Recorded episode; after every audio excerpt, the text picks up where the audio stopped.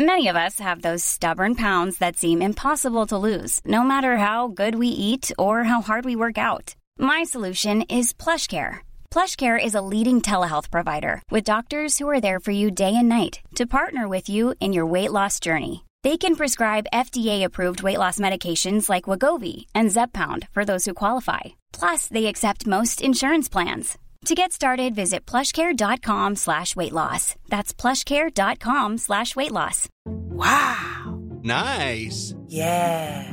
What you're hearing are the sounds of people everywhere putting on Bombas socks, underwear, and t-shirts made from absurdly soft materials that feel like plush clouds.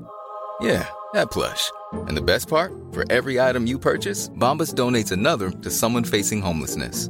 Bombas. Big comfort for everyone. Go to bombas.com slash ACAST and use code ACAST for 20% off your first purchase. That's bombas.com slash ACAST. Code ACAST.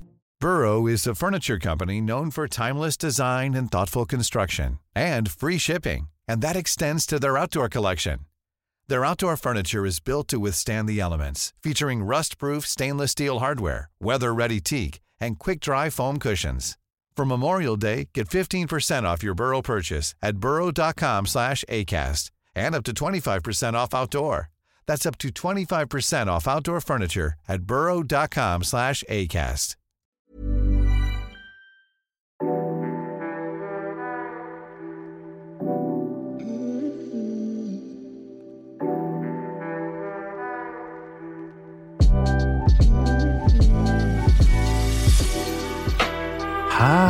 Hello there, and welcome to the Untitled Film Podcast with Callum and Johnny.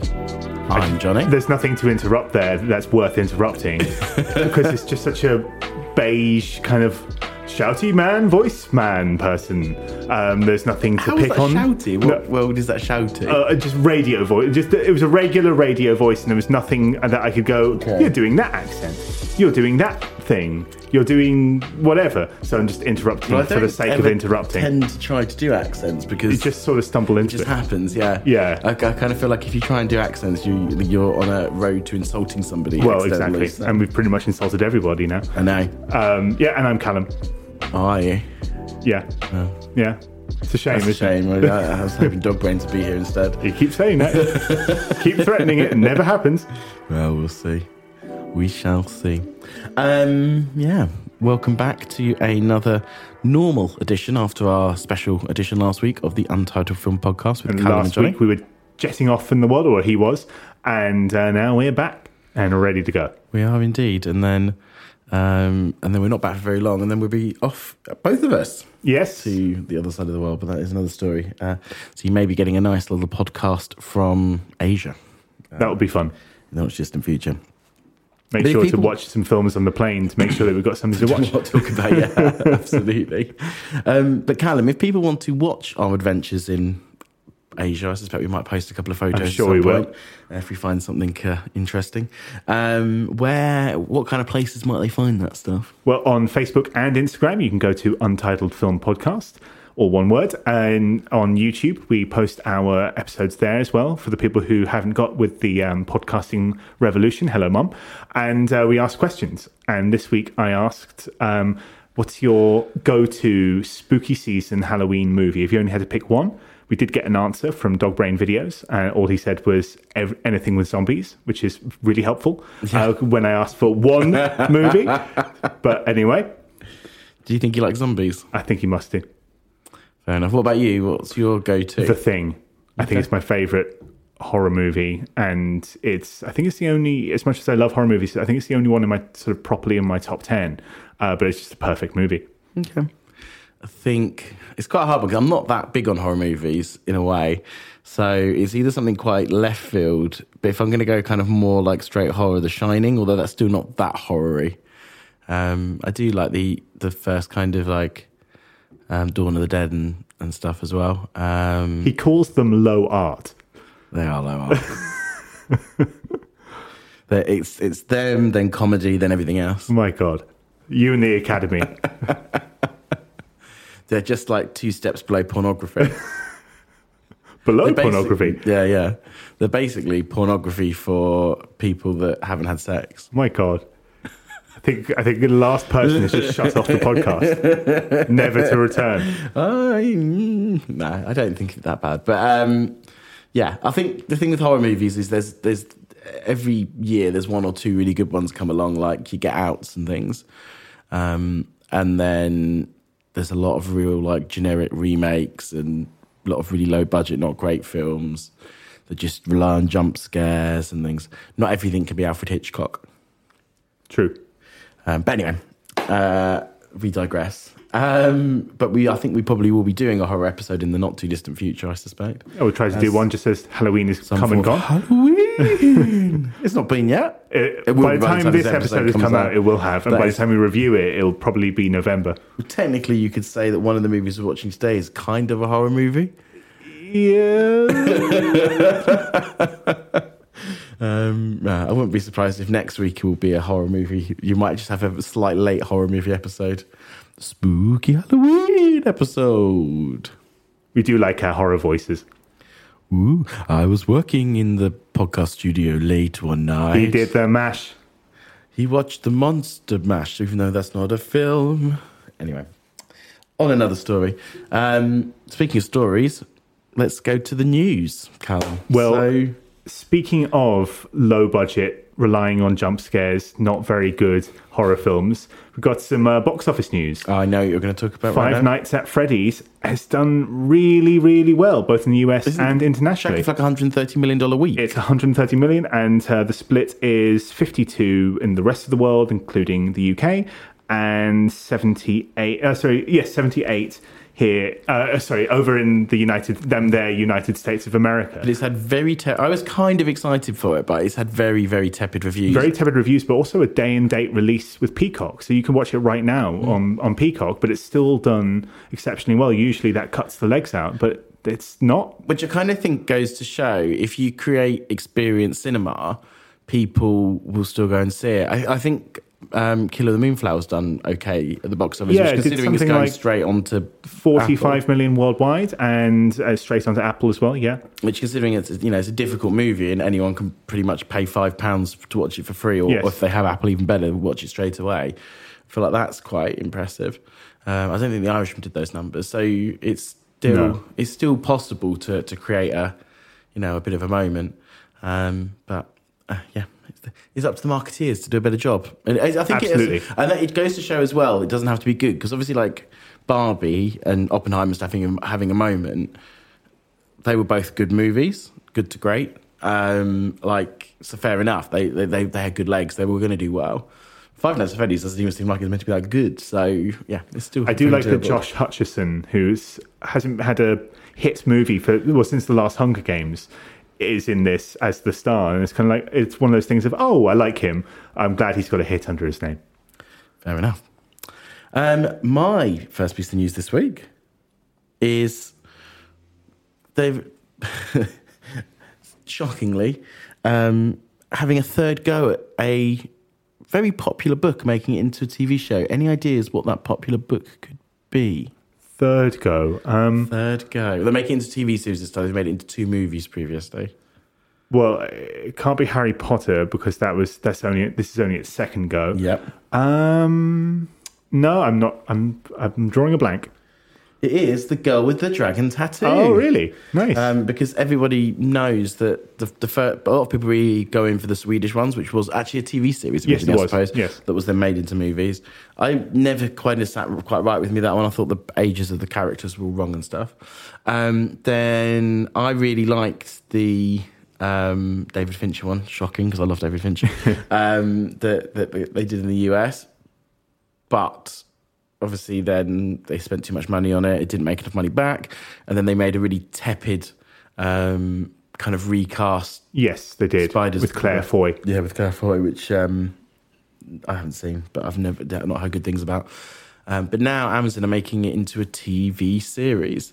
Um, I don't really know if it needs another stab. at Probably not, but it's an IP, and that's all people No. care about. I kind of wish they'd go back to David Fincher and say, "Can you just not make the next two? Make them back to back and make them for Yeah. like a reasonable sum of money." Maybe make two for the price that he did the first one Yeah. for. And if you wrap it into the same production as Peter Jackson and um, uh, James Cameron learn, they you save some money down the road because you're using a lot of the same tools to And- make a and you very, haven't- very big production. and you haven't got to like get the actors' schedules sorted twice. Yeah, exactly. And, um, yeah. Anyway, maybe don't do ninety takes, David, yeah. um, for someone You can never get him to do anything fewer than 90.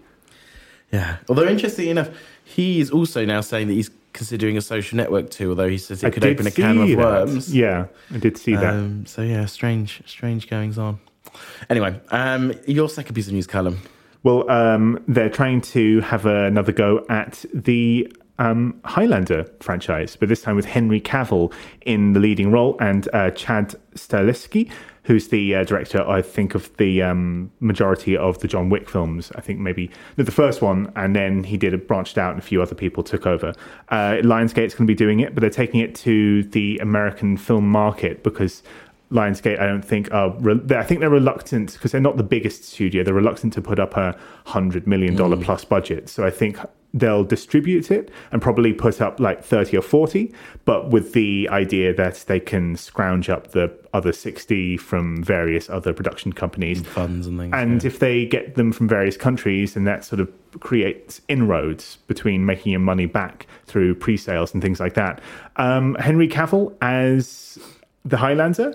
I was going to say he can't do. I'm not sure if he can do a Scottish accent, but then again, neither could um, the Frenchman who played it before, who actually didn't know English. I forget his name now. Um, and you had a Scottish person in that movie, Sean Connery, playing a Spaniard. That movie is bonkers, but it's got a great uh, Queen soundtrack.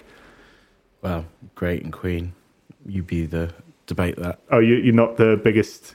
I like Queen songs, but I don't know if I think in a way they're good for movies because they have the Yeah. pomp and ceremony. So like um, Flash.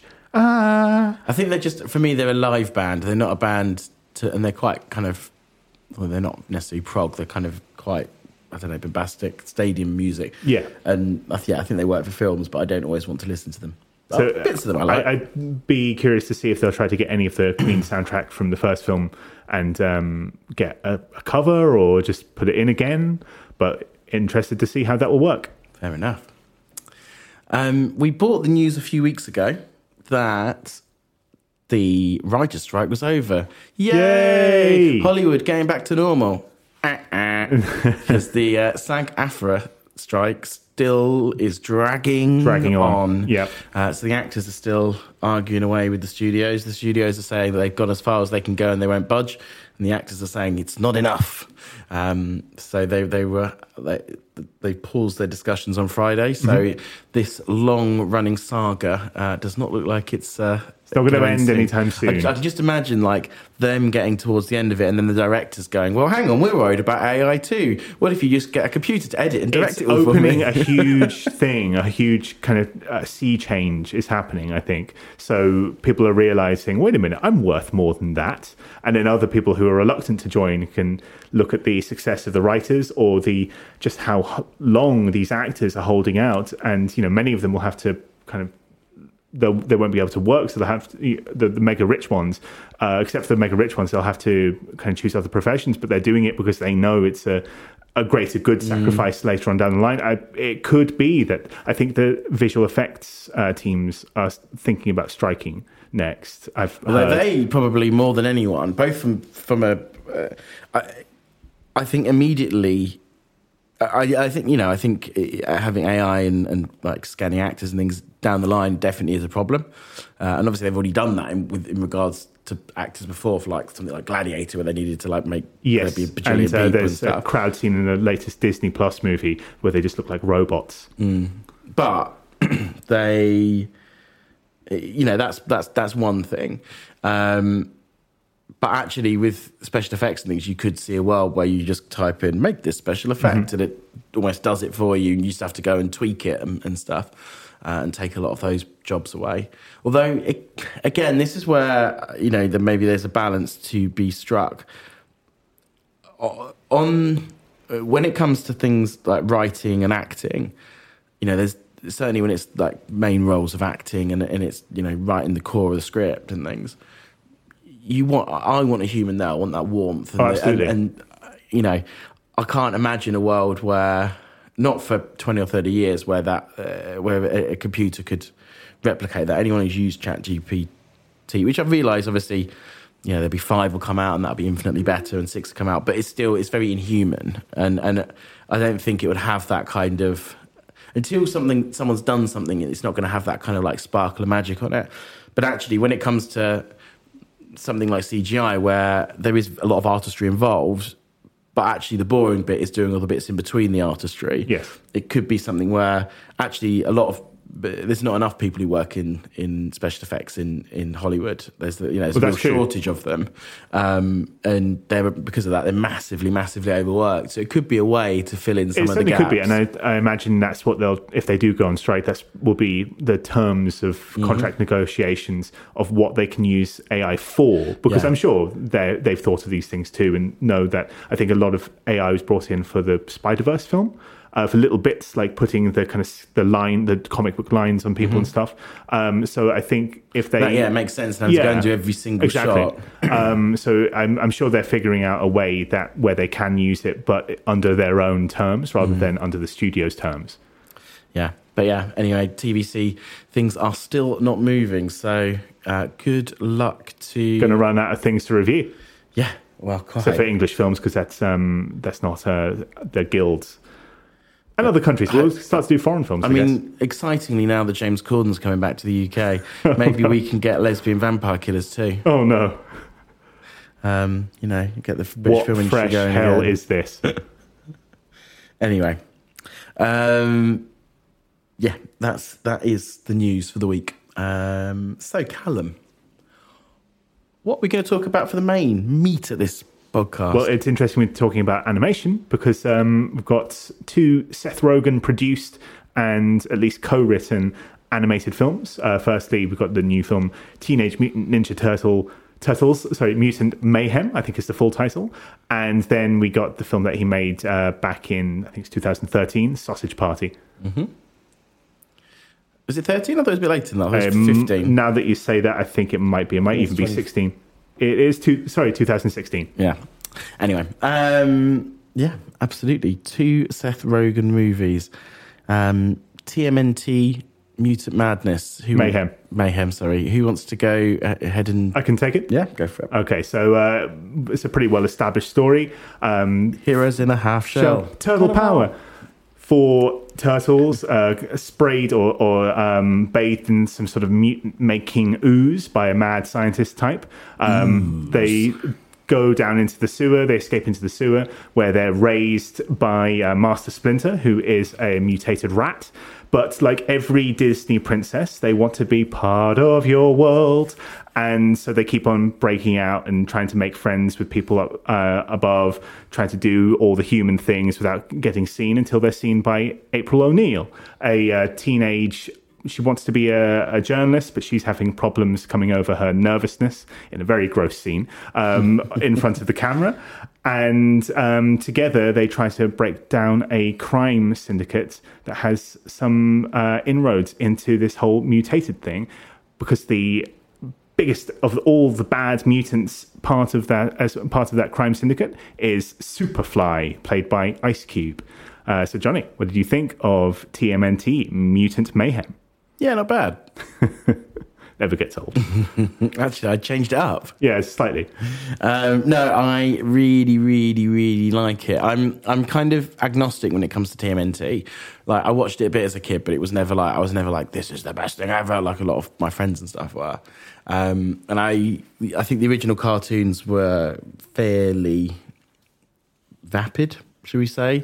They're a bit like Power uh, Power Rangers, where they're uh, there's a, a premise that they're like, how can we get like cool kind of kung fu or Yes. cool, cool kind of robots fighting and stuff um, into a thing, and, and the dialogue was very secondary, and the voice very acting very, it's very stilted and cheesy, and they just basically went, oh, people in the '90s, people in the '90s like pizza, Yes. and people in the '90s like skateboarding and cool karate and stuff, and they just made a thing based on It, that. it was where the word extremist, but with three X's. Yeah, exactly. Um, it's very kind of early 90s. And then there's been different versions through time, and it's either got better and worse. They've kind of, uh, um, like the early ones, there was none of this existential crisis involved, to put it that way. And then they kind of and, but they were teenagers, and then they kind of made them older when they went to the horrible Michael Bay movies. Like the, the Michael Bay did these terrible CGI ones. If anyone hasn't seen them, where they they all avoc- look like avocados and they're like massive and they like hench and and I'm pretty sure they're like meant to be like 25 instead of like 15 or 14 as they're probably meant to be. And this is kind of like TMNT back to its roots, but actually with character development and good voice acting, and it's really well put together. Um, animation wise, it's obviously taken a lot of inspiration from Spider Verse, but it kind of feel or, or, Mitchell's versus the Machine, but it does still kind of feel very much like its own thing. So although it's got that kind of like strange, scrappy animation style, which seems to be very much in vogue at the minute, the character design is very unique, I think, and the background art is brilliant.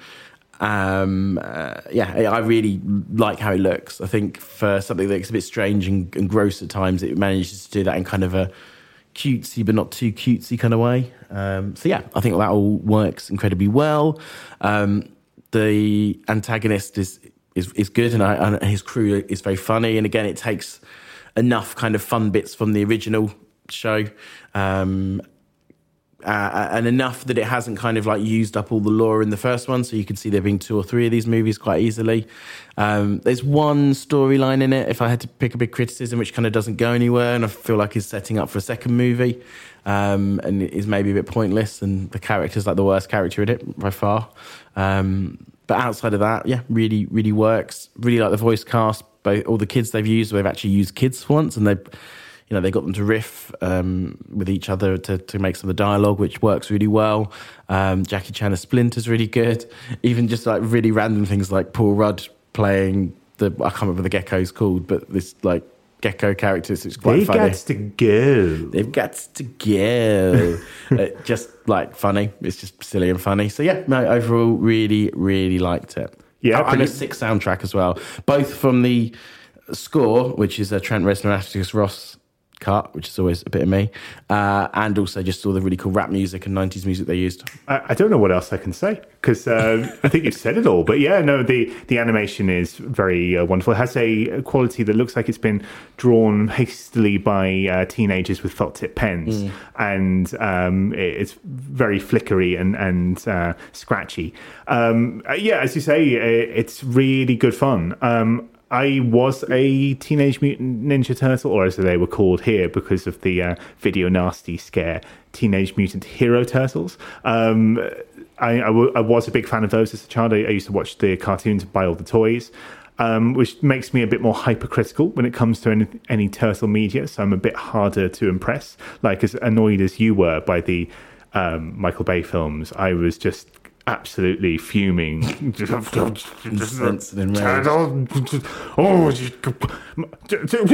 oh, all that kind of, you know, I wouldn't want to sit next to me in a cinema because it would just be kind of grumbling and groaning, uh, going to the Angry Dome.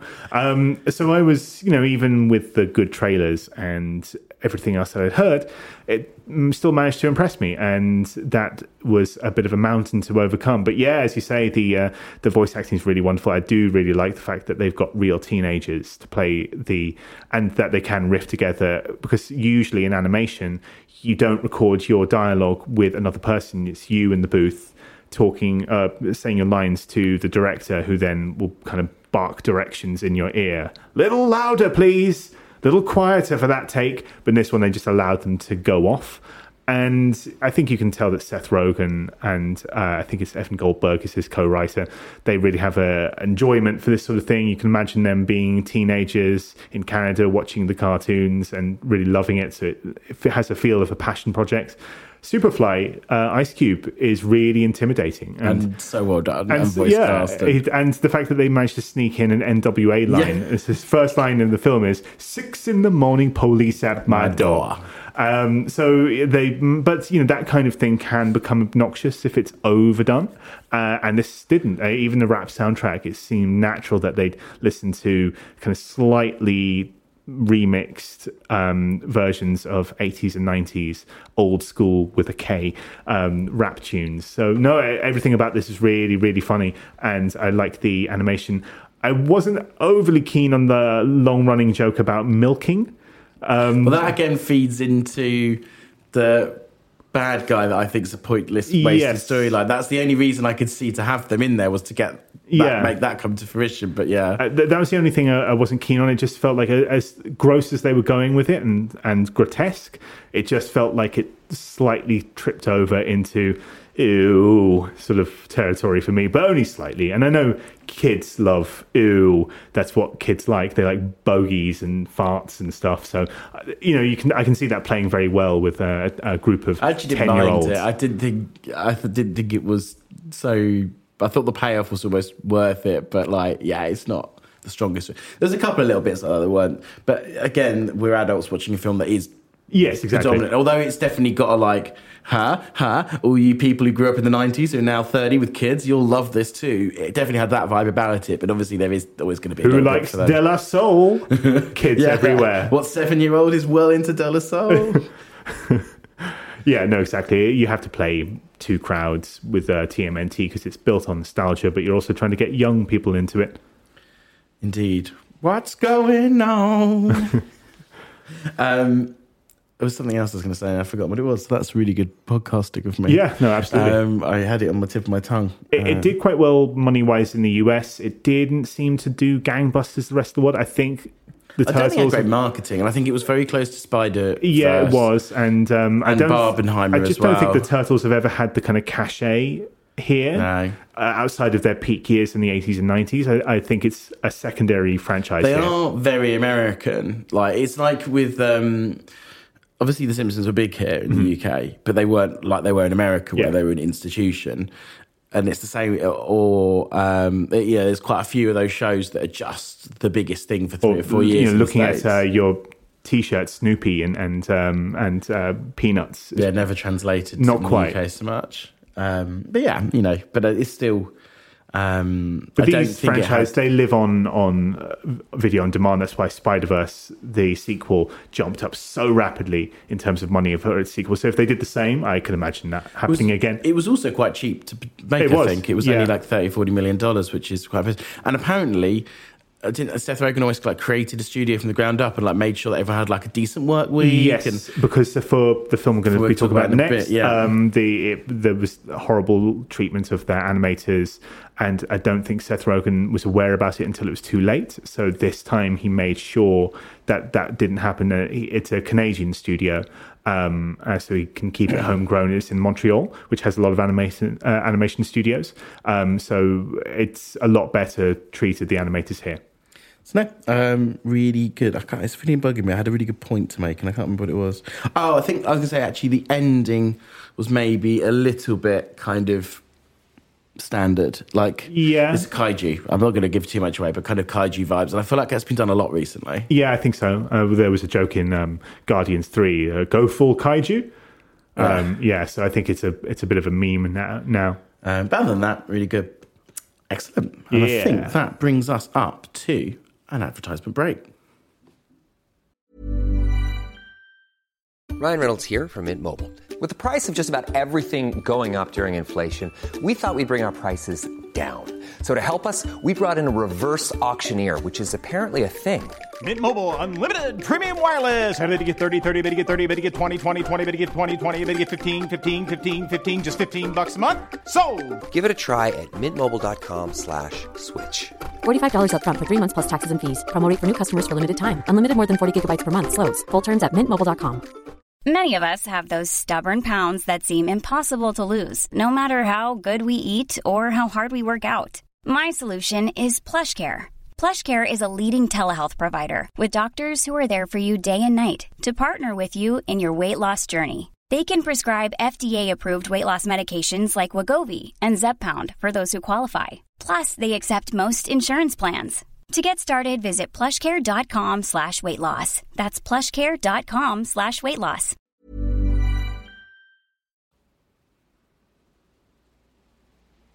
I buy that for a dollar. There was a stalemate there. yeah, standoff. If you, if you saw it in the studio, our eyes locked like Clint Eastwood, and uh, um, in the good, the bad, and the ugly. Like, Anyway, uh, the next film we're going to talk about is the also Seth Rogen co-written with I think with Gold. Uh, yeah, yes, yes. with um, his same writing partner. Um, film Sausage Party. Um, Sausage Party is about all of the foodstuffs that live in a grocery store. The main protagonist, um, who is spoke, not, I haven't my phone boy. for ages. That's because my need to touch the computer. Um, yeah, uh, Seth Rogen's character is the main protagonist, and he is a sausage in a pack who is waiting to be bought, probably on 4th of July, because it's the big 4th of July sale and all hot dogs get bought on the 4th of July. Um, and he is in love with a bun who is in a packet of buns that's next to him. And they can't wait to meet together for the first ever time. But something might come along and ruin that. A mustard goes out into the world, and all the little things in the store are told that when they leave the shop, they get to go to their nirvana and everything's great and everything that good that's ever happened in life happens. And it's an allegory for all different religions and things. But this mustard gets taken out of the store and then it actually gets brought back because it's the wrong type of mustard. So goes back on the shelf and he's seen some shit. He was in Nam, boy, and he knows what really happens out there. And that starts to get filtered out to these characters, these cast of characters. And quote unquote hilarity ensues. Callum, what did you think? I- I'm glad you said quote unquote because it's really not very funny. um, it, it's a lot more interesting to talk about, like to have an adult animation. That's been a thing on television for a long time. Like Aqua Teen Hunger Force is probably the closest comparison, but then you have South Park, Family Guy, and everything like that. But in cinemas, this is a bit of a rarity that you get like a traditionally animated CG cartoon. It looks uh, with a celebrity voice cast, and you think, oh, okay, well this. Uh, I think it was like Fritz the cat before, and then this. yeah, basically. exactly. Um, so that's a, that in itself, and then you had cases of um, on the posters warnings had to be put out like this is not for children. Stop taking your children to see Sausage Party. Um, so there were lots of things like that. Those are interesting. The movie is quite boring.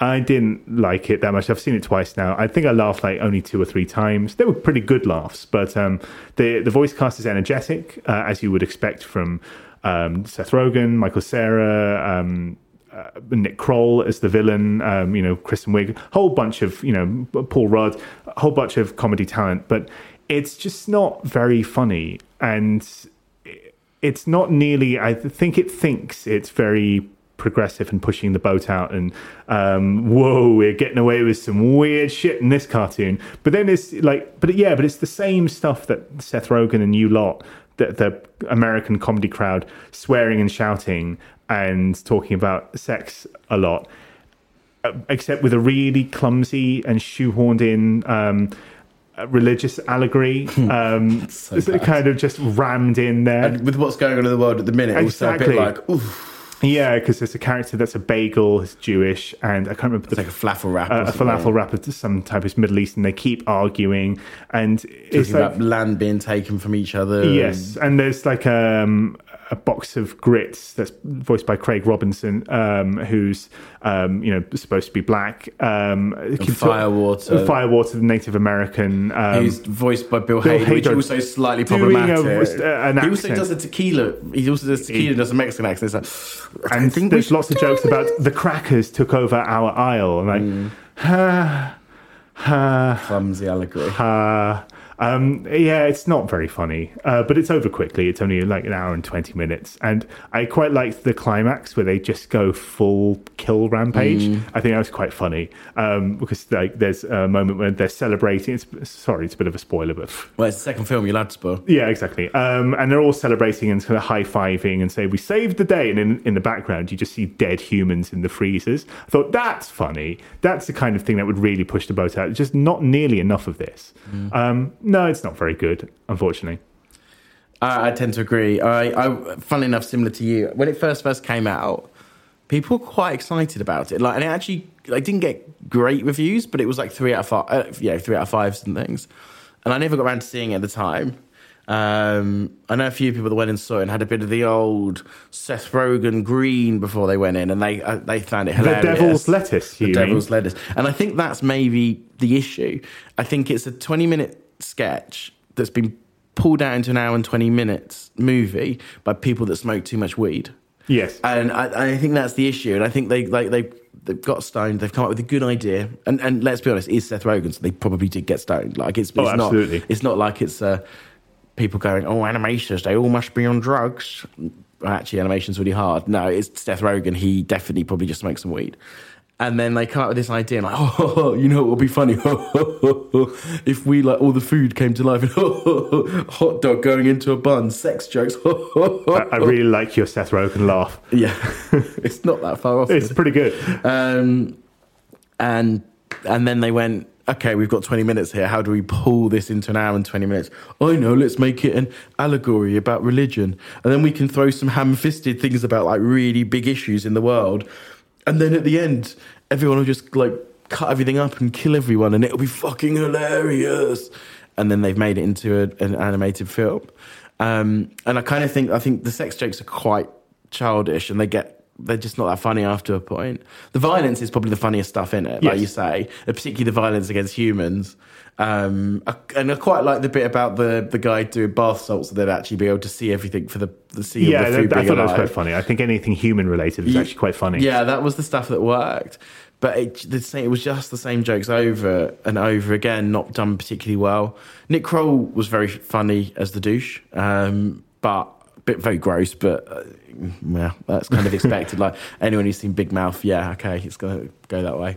Um, like, but he was probably the, the the best voice acting in it. I think everyone else was there, like They were doing what they do. yeah, exactly.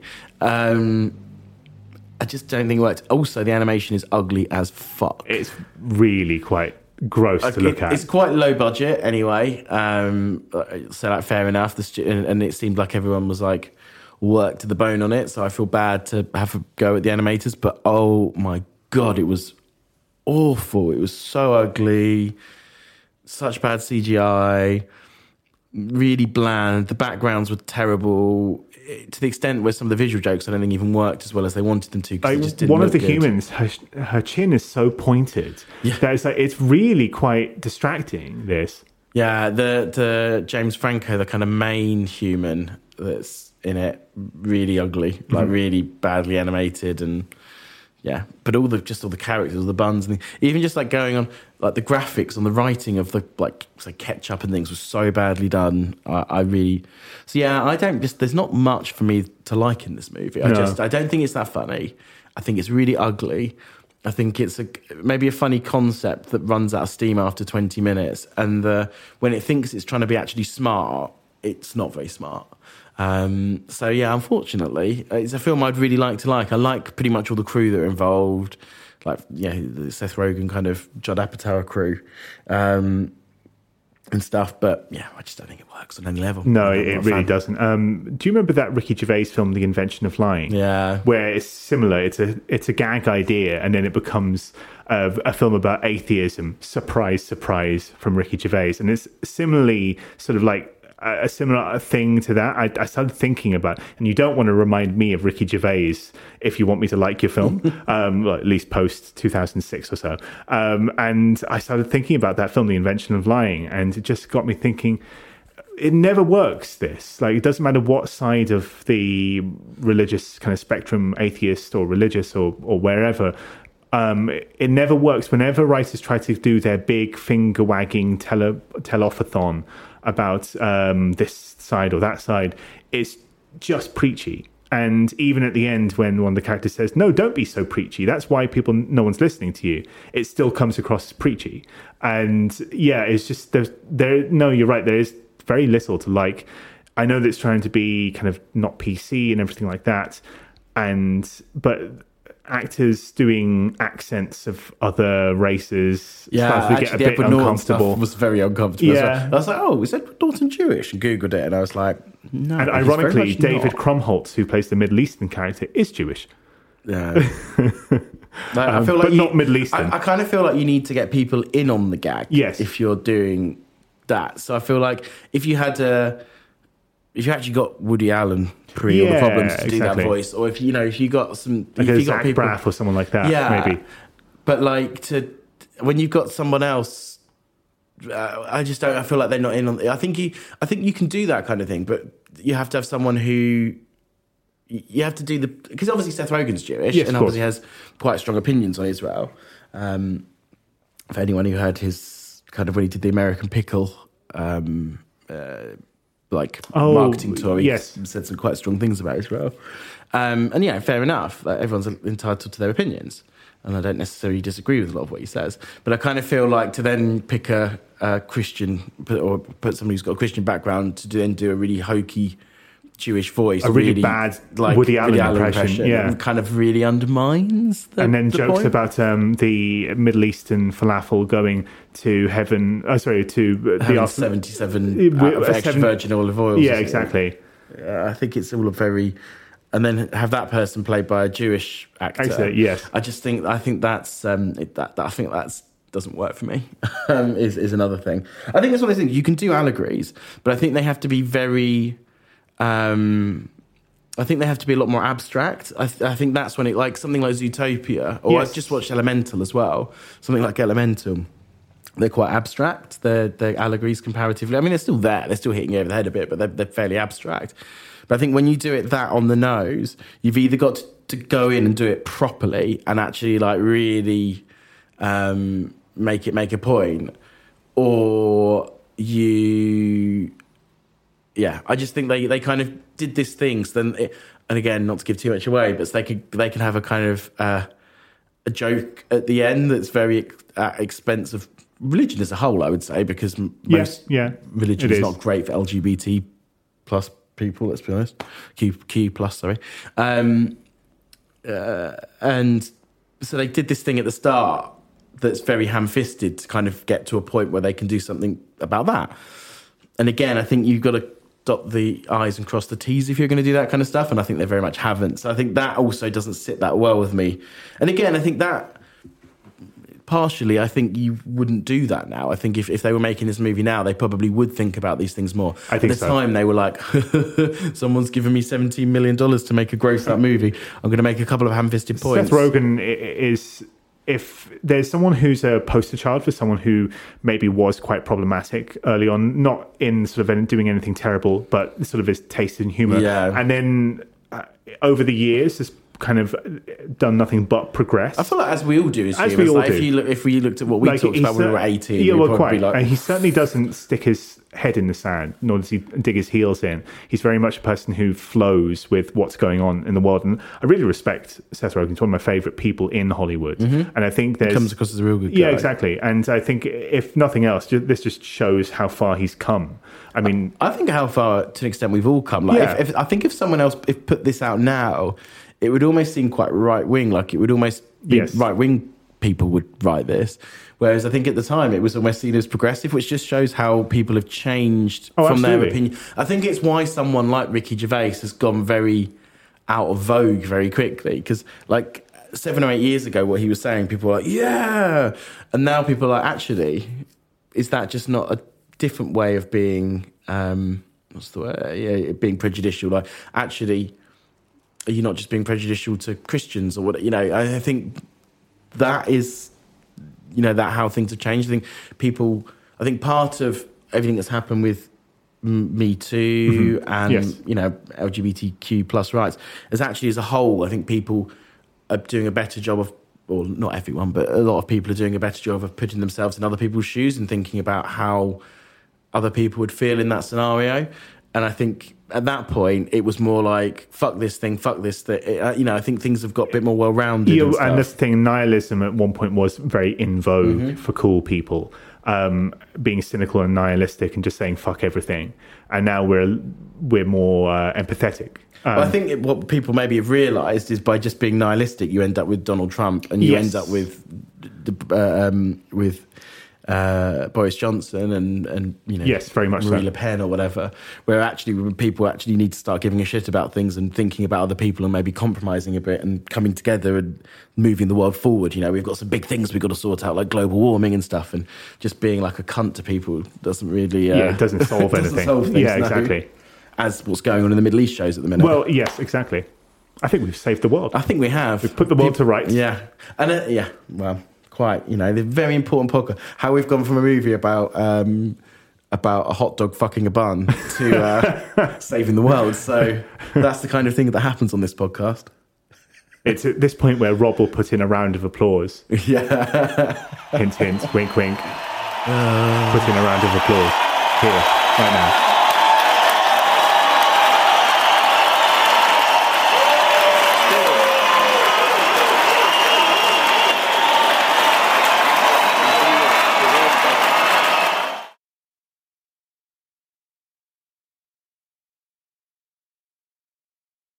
Anyway, so yeah, I think we've both decided we didn't really like that movie that much. I think so. I think I, did fair. like it. I, I think I watched it maybe two or three years after it came out. I probably watched it on a plane.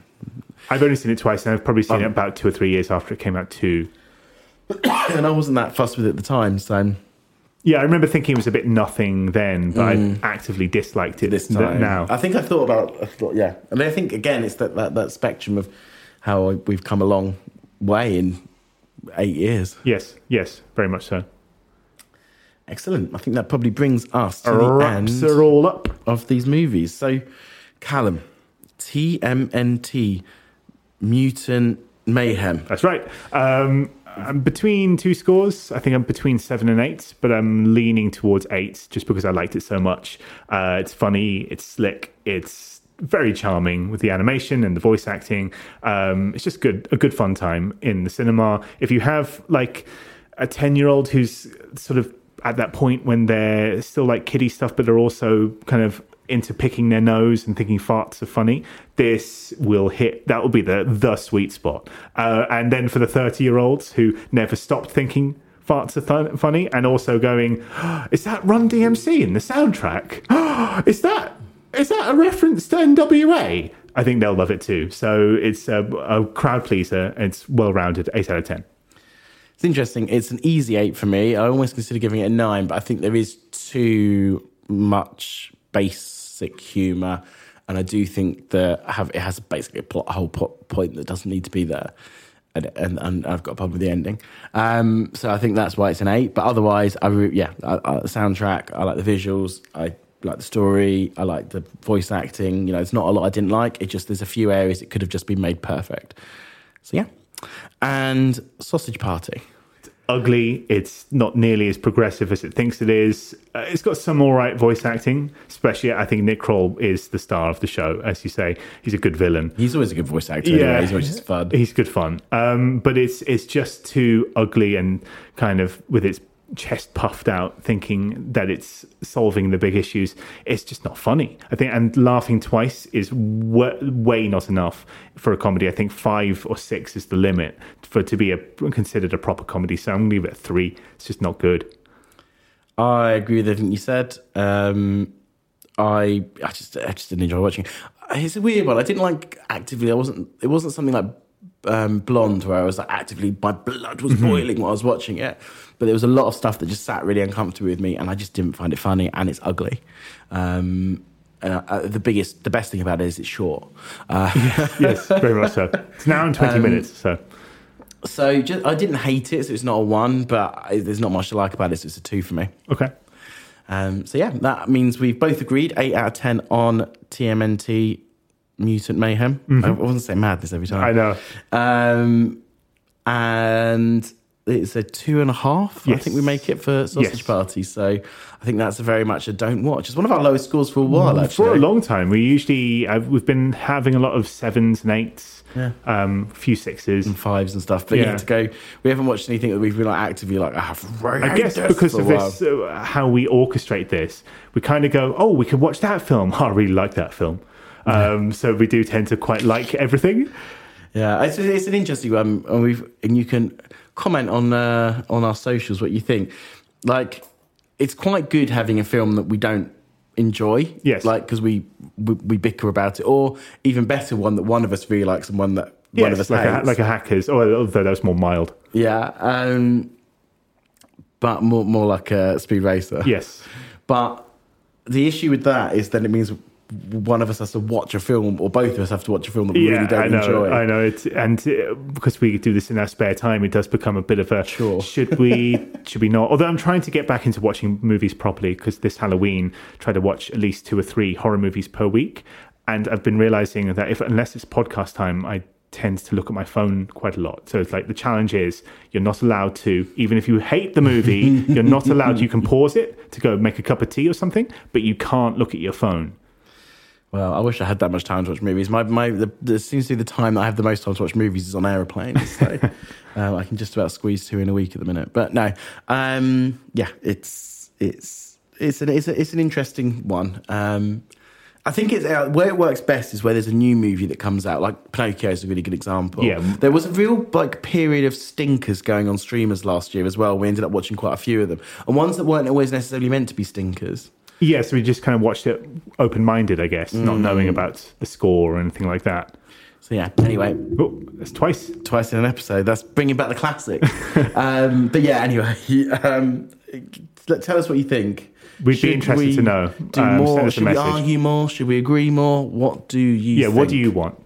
Uh, anyway, uh, thanks very much, guys, for listening. Thank you. Um, we will probably squeeze in one maybe Halloween episode before we go off to the other side of the world, and then there'll be some interesting content coming out. Hopefully, uh, one thing which I think will be very funny, well, maybe video wise, but we will see. Anyway, thanks very much, guys, and see you next week. Bye. Bye.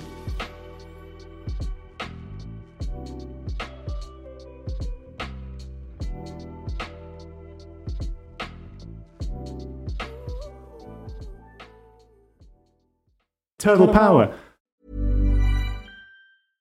Even when we're on a budget, we still deserve nice things. Quince is a place to scoop up stunning high-end goods for 50 to 80% less than similar brands. They have buttery soft cashmere sweaters starting at $50, luxurious Italian leather bags, and so much more. Plus, Quince only works with factories that use safe, ethical, and responsible manufacturing. Get the high-end goods you'll love without the high price tag with Quince. Go to quince.com slash style for free shipping and 365-day returns. Planning for your next trip?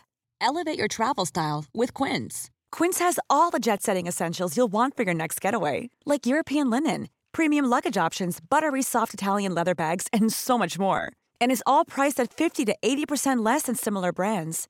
Plus, Quince only works with factories that use safe and ethical manufacturing practices.